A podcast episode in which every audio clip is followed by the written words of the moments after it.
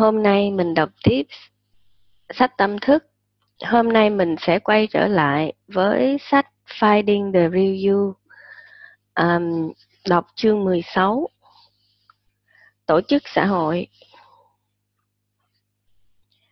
Um, trước đó thì mình đọc những cái uh, bộ quần áo mới của nhân loại. Nhân loại là một hủy bỏ các loại thành kiến, đó là chương 15 của sách Finding the Real You. Hôm nay mình đọc sang chương 16. Um, tổ chức xã hội. Hiện nay có nhiều nước khác nhau trên địa cầu. À, và họ không có kết nối được với nhau như là một cơ thể. Và vì vậy không thể hoạt động một cách toàn vẹn. Những cái ờ, lịch sử phát triển đã tách biệt họ với nhau và Đức Baha'u'llah đã đến để đem tất cả những cái phần riêng rẽ đó về lại và trở thành một và ngài viết ngài là đấng chúa tể đấng um, đã toàn hoàn toàn khoan dung mong mỏi trong trái tim của ngài rằng tất cả nhân loại sẽ trở nên một linh hồn và một cơ thể. Thế kỷ 21 là một thời đại đặc biệt để mà được sống trong đó. Và nó là thời kỳ um, hết sức là hào hứng khi mà người ta có thể nhìn thấy hừng đông của những cái dấu hiệu đầu tiên rằng nhân loại là một mong muốn của thượng đế để nhìn thấy chủng loài người trở nên như một tâm hồn và một cơ thể đã bắt đầu được ứng nghiệm và từ đầu thế kỷ 20 thì có thể gọi là thế kỷ của sự thống nhất nhân loại. Nó là một thế kỷ được dành riêng cho bởi Thượng Đế cho mục đích đặc biệt này. Và bởi vì khi Thượng Đế muốn chúng ta thống nhất, thì Ngài sẽ vận động những lực lượng trên thế giới, trên thiên đàng và trên mặt đất để bắt đầu quá trình này. Và khi quá trình thống nhất này à, bắt đầu có à, xu hướng và um, có thể bắt đầu tăng gia tốc. Thì tất cả cá nhân và đất nước sẽ được thu hút bởi lực hút 500 của sự thống nhất và sẽ nhanh chóng mang lại um, điều này. Bởi vì 500 của Thượng Đế là một thế lực mà không thể cưỡng lại được. Có hai sự phát triển sẽ diễn ra đồng thời trên địa cầu. Trước khi mà nhân loại trở nên một tâm hồn và một thân thể. Quá trình phát triển thứ nhất được cho là sự ý thức về nhân loại là một. Quá trình phát triển thứ hai là sự gắn kết những thể chế toàn cầu của những đất nước đang tách biệt. Trong giáo lý của đức ba hao la ngài à, nói rõ về những cái cấu trúc toàn cầu quan trọng và sẽ được phát triển tự nhiên khi mà nhân loại nhận ra rằng mình thuộc về một gia đình địa cầu. Nhưng các uh, chính phủ của những quốc gia khác nhau sẽ uh, không có dễ dàng để mà từ bỏ những quyền lực của họ để trở thành một chính phủ thế giới. Mọi chính phủ trên trái đất được kêu gọi bởi đức bà hào là hãy từ bỏ quyền dân tộc tối cao và hãy quan tâm đến lợi ích của toàn cầu. Sự thật rằng các chính quyền thì thường chỉ luôn quan tâm đến lợi ích của riêng quốc gia họ, khiến cho việc xây dựng những cấu trúc toàn cầu gần như không thể thực hiện được. Giống như là trong một cơ thể mà những bộ phận của cơ thể từ chối kết nối với nhau và từ chối kết nối với bộ não. Một cơ quan điều khiển trung tâm của toàn cơ thể. À, tương tự như vậy, thì các hoạt động của tất cả các quốc gia đang không được kết nối với một bộ não chung, vì vậy mà nó mất kiểm soát. Và hỗn loạn là tình trạng mà chúng ta đang mô tả thế giới hiện nay. Thế giới cũng giống như một con người sẽ trải nghiệm những cái điều mà không phù hợp khi mà không có đúng um, những kết quả rõ ràng sẽ được cho thấy khi mà chúng ta không có được kết nối bởi một sự điều phối một cơ quan điều phối trung tâm cho cả toàn cầu.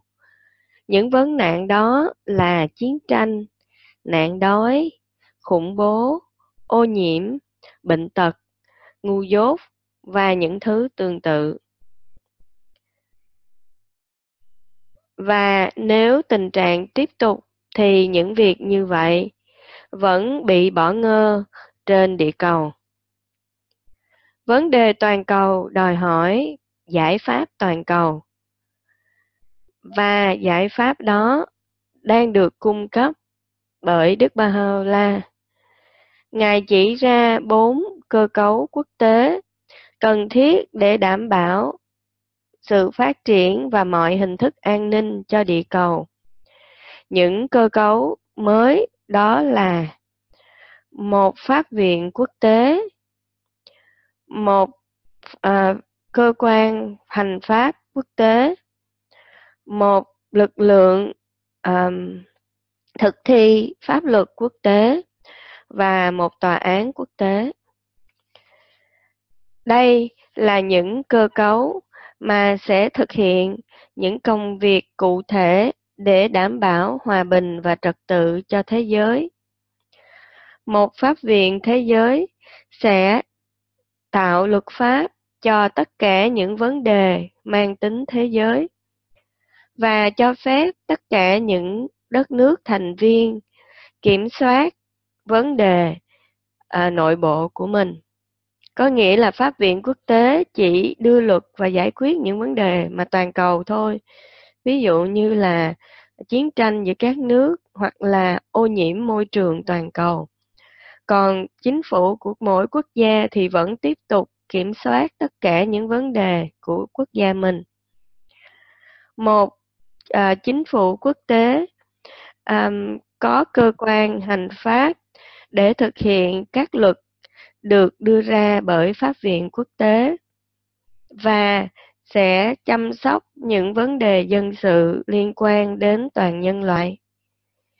Dưới sải cánh của cơ quan hành pháp quốc tế thì sẽ có những à, lực lượng thực thi pháp luật quốc tế.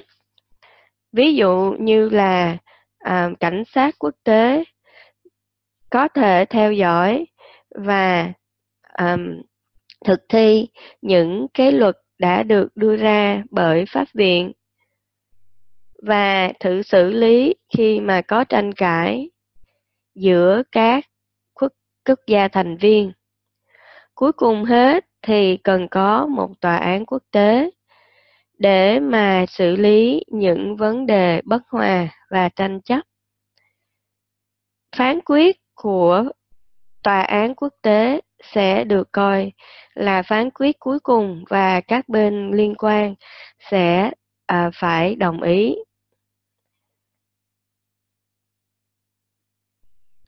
khi mà chúng ta à, mới vừa đọc lần đầu tiên những cấu trúc xã hội này thì nó có vẻ như là việc thiết lập lên những cấu trúc này là không thể khả thi. Nhiều người sẽ ngay lập tức phỉ bỏ niềm tin và cho rằng đây là một giấc mộng hảo huyền và quá ngây thơ. Họ sẽ cãi rằng một pháp viện quốc tế sẽ không bao giờ có thẩm quyền tuyệt đối và sẽ không bao giờ gắn kết được cả thế giới rằng không thể nào thống nhất các quốc gia một cách thật sự có ý nghĩa để thành lập nên những phát viện này và à, liên hiệp quốc đã chính là một ở tầm mức nào đó đang đáp ứng những nhu cầu toàn cầu cho nhân loại. Nhưng mà Liên Hiệp Quốc vẫn chưa thể xóa bỏ chiến tranh, khủng bố và nạn đói, vân vân. Thật sự sẽ có cả hàng ngàn những lý luận phản bác như vậy, chống lại khả năng thành lập bốn pháp viện quốc tế mang tính xã hội này. Tất cả những lý luận phản bác đều hợp lý, nhưng mà thật sự tất cả những lời phản bác đều sai trái. Bởi vì ngoài những cái lý lẽ phản bác đó, thì những cái quyền lực của các pháp viện này có thể là quá quyền năng và những cái chống đối để không tập trung quyền lực vào những tổ chức như vậy thì được coi là không có thể nào um, hiểu được về tính uh, lý thuyết.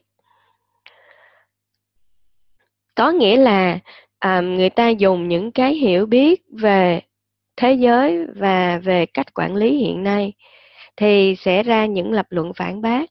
Nhưng mà thiệt ra bốn cái cấu trúc toàn cầu đó thì lại không có hoạt động như những um, cấu trúc hiện hành những thể chế hiện hành mà nó còn có ý nghĩa tâm linh. Do đó là người ta chưa có nhìn thấy được và người ta dựa vào cái lý luận của những thể chế khiếm khuyết hiện hành để mà phản bác. Thì dựa vào lý luận đó để phản bác thì họ đúng nhưng mà có sự hiểu biết về cái tính cao đã cao cả và ý chí của thượng đế trong việc thiết lập những cái cái cơ quan toàn cầu đó thì họ không biết cho nên cái phản bác của họ sai. Um, và hiện nay thì thế giới đang ở tình trạng mà um, giống như là nước Mỹ trước khi thành lập hiệp chủng quốc có nghĩa là khi mà chiến nội chiến xảy ra ở Mỹ những năm 1860 thì nước Mỹ là những quốc gia à, độc lập rời rã.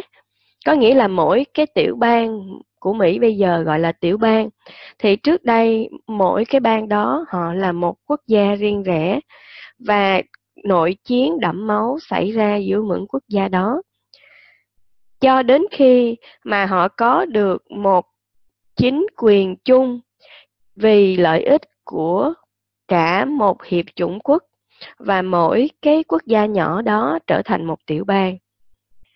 Thì lúc đó ở dưới một cái chính quyền chung gọi là Hợp chủng quốc Hoa Kỳ hay là nước Mỹ thì cả những người da trắng lẫn da màu, da đen, những người do Thái giáo hoặc là Hồi giáo, những người đến từ Nhật hoặc là từ châu Âu đều là công dân của nước Mỹ và họ đều được hưởng quyền lợi cũng như bảo vệ bởi luật pháp của Hiệp chủng quốc. Khi mà những quốc gia trên thế giới um, ở trạng thái phân biệt riêng lẻ thì nó sẽ có những à, bất đồng. Vậy điều gì sẽ mang lại sự thống nhất và hòa bình cho những quốc gia này? Sự lựa chọn là của chúng ta. Đối với những ai sợ rằng những thể chế tập trung như vậy sẽ trở nên quá quyền lực và sẽ trở nên không công bình. Thì sẽ có một, những lời giải thích. Trước tiên, đức bà hào la đã chỉ định rằng mỗi quốc gia sẽ được cử đại biểu trong những thể chế toàn cầu này, và những người này sẽ trở thành những người được ủy thác của toàn nhân loại công việc của họ không phải là chăm sóc một đất nước hay là một phần nào đó của địa cầu và bỏ mặt phần còn lại. Nhưng công việc của họ là đảm bảo rằng mọi người được đối xử công bình và tôn trọng.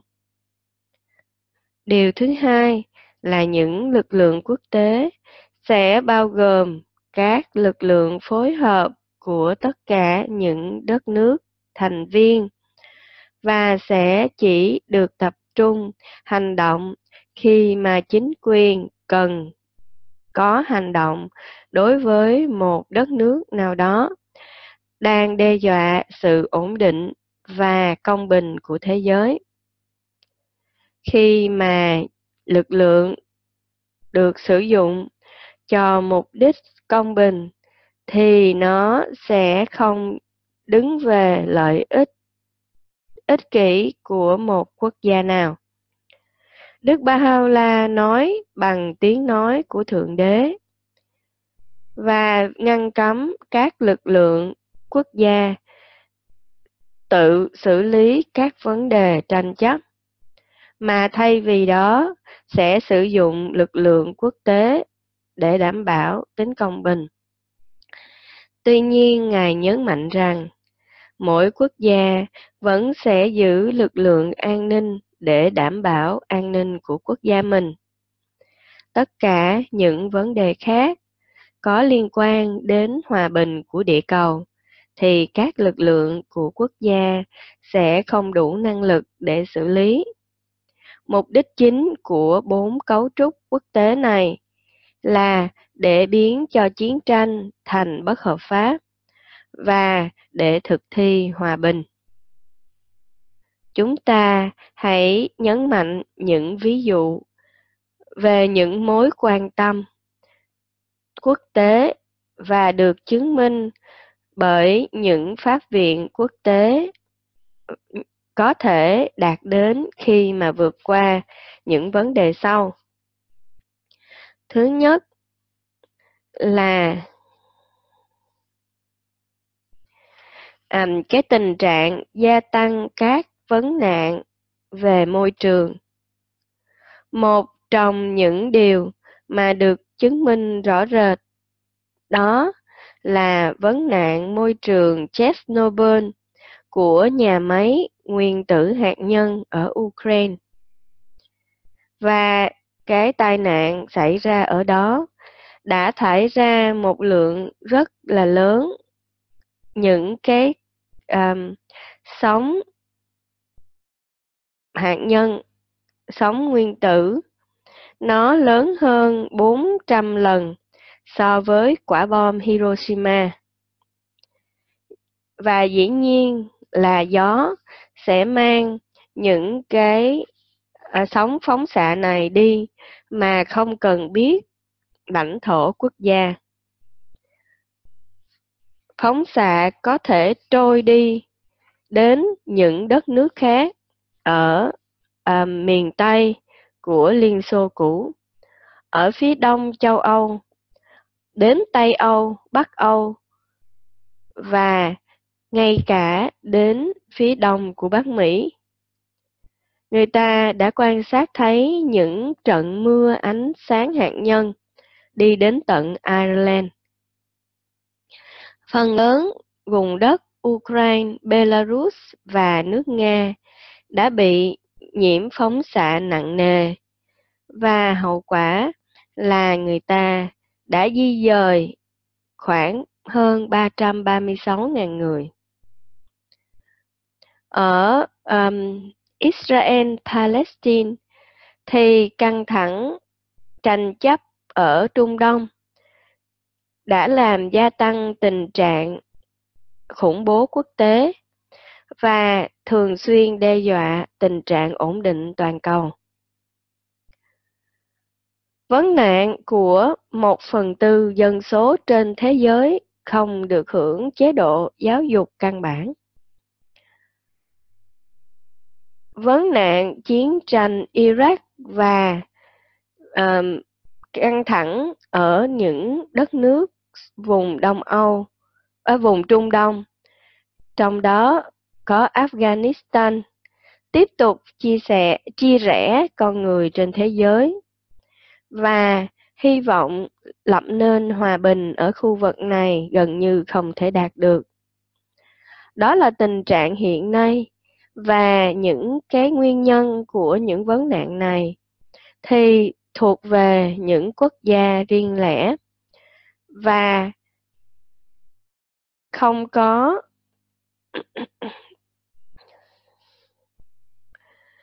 và nó không thuộc về nhiệm vụ của những quốc gia không liên quan. Nhưng mà rõ ràng là nó không có ranh giới quốc gia. Những quốc gia tưởng là không liên quan thì vẫn bị ảnh hưởng.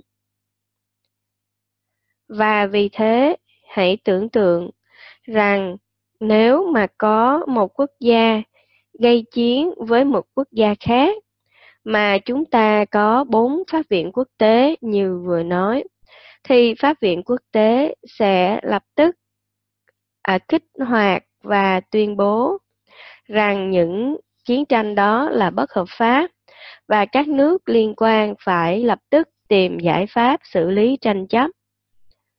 Nếu không thì sẽ vi phạm luật quốc tế. Khi mà những quốc gia khiếu chiến tiếp tục gia tăng vũ khí và sẽ bị phát hiện bởi các cơ quan toàn cầu. Những hành động như vậy, mặc dù là là họ chỉ chuẩn bị chiến tranh chứ không thật sự bùng nổ, gây chiến thì cũng bị coi là bất hợp pháp. Bởi vì mỗi quốc gia khi đó sẽ chỉ giữ quân đội cho mục đích an ninh trong nước. Và đến những ngày đó thì các thiết bị xem xét à, giám sát toàn cầu sẽ được tốt hơn và những cái phong trào xây dựng vũ khí sẽ nhanh chóng được phát hiện. Các chính phủ quốc tế sẽ nhận được tin tức khi có những nước chuẩn bị vũ khí để gây chiến. Lập tức những chính phủ đó sẽ được um, được uh, thông báo bởi pháp viện quốc tế và sẽ được đưa lời cảnh báo để ngừng những hoạt động chuẩn bị chiến tranh đó. Chính phủ hiếu chiến có thể hỏi tại sao những việc này của chúng tôi lại bị cho là um, gây hấn khi mà chúng tôi không có gây hấn với ai cả thì cái câu trả lời sẽ được xử lý bởi pháp viện quốc tế và những chính phủ hiếu chiến sẽ cần phải suy nghĩ rất là kỹ lưỡng một lần nữa về hành động của họ. Không chỉ là nó sẽ có thể gây nên chiến tranh ở đất nước hơi chiến, mà một khi chiến tranh xảy ra, nó có thể gây nên chiến tranh ở tất cả các nơi khác trên thế giới. Do đó hòa bình phải luôn luôn được nhấn mạnh từ trước khi chiến tranh bùng nổ.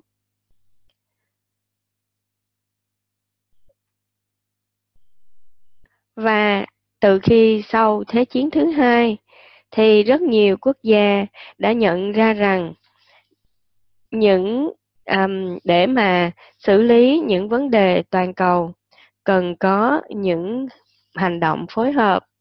Đó là lý do mà liên hiệp quốc đã được ra đời. Và liên hiệp quốc chính là phôi thai của những cấu trúc thể chế toàn cầu sau này.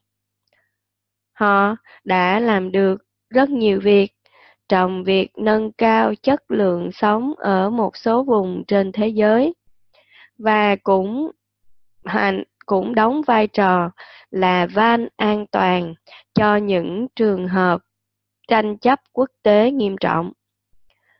Nhưng cho đến nay thì chỉ mỗi Liên Hiệp Quốc không đủ năng lực để mà xử lý tất cả những vấn đề liên quan đến vũ lực của các nước và cũng giống như là chưa thể đảm bảo được um, hạnh phúc của toàn nhân loại. Cơ cấu này cần thời gian để trưởng thành. Và hãy nhớ rằng một lời tiên tri của Thượng Đế cho một giai đoạn thì được viết đến hàng trăm năm và có hiệu lực nhiều ngàn năm sau đó. Do đó, như một phần của những cái cấu trúc xã hội mà chúng ta nói lên đây là cần thời gian cho đến khi nhân loại nói cùng chung một tiếng nói. Nếu mà thành kiến được hủy bỏ, thì cái việc chúng ta hiểu nhau sẽ dễ dàng và nhanh chóng hơn. Và nếu thành kiến vẫn còn và những hiểu lầm vẫn diễn ra, thì tất cả các cái dân tộc cho dù cách xa nhau vạn dặm cũng có thể trở thành những người lạ thay vì được diễn tả là anh em đồng loại. Khi chúng ta nói tiếng nói chung hoặc là tiếng ngoại ngữ, không chỉ là nói về tiếng nói mà nói về tư duy, có thể có hàng ngàn ngôn ngữ khác nhau nhưng mà nhân loại vẫn có thể hiểu được nhau nếu mà hủy bỏ thành kiến. Và một một người có thể um, bỏ cả cuộc đời để học và nắm nhuần rất là nhiều loại ngôn ngữ khác nhau nhưng gần như anh ta không thể hiểu được à, những người khác nếu mà vẫn coi họ là người lạ. Vì vậy một điều lớn trong thời đại này là tốc độ của giao tiếp. Rất nhiều thời gian và tiền bạc và um, cố gắng để mà dịch những lượng lớn những kiến thức những tài liệu khoa học sách báo thông tin y tế các bài phát biểu tại các hội nghị quốc tế. Và vẫn có những nước thì không thể hiểu được khi mà à, những cái kiến thức đó không có được dịch ra. Ví dụ như Việt Nam mình vẫn dùng tiếng Việt cho nên là có rất là nhiều kiến thức các bài phát biểu quốc tế toàn viết bằng tiếng Anh.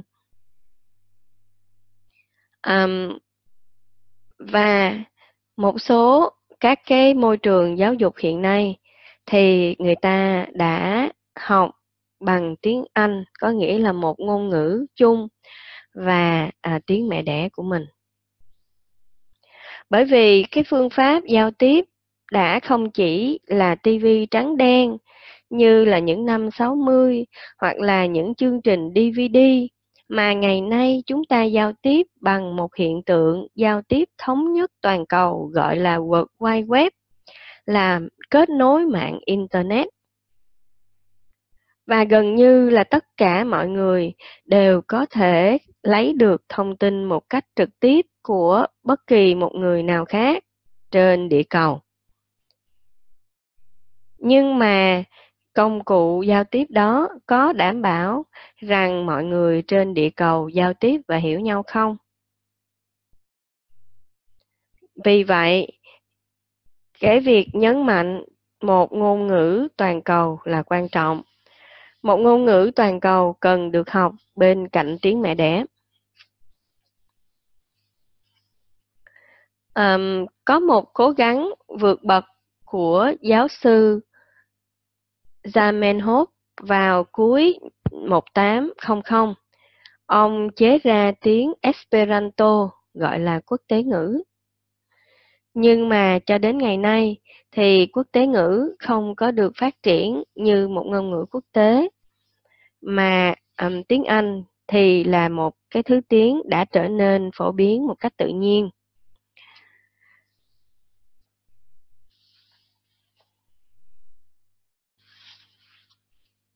Ngày nay, um, sự tiếp cận của tất cả những dân tộc trên trái đất sẽ được um, tiến tới bằng cách công nhận một ngôn ngữ toàn cầu và một cách viết chung.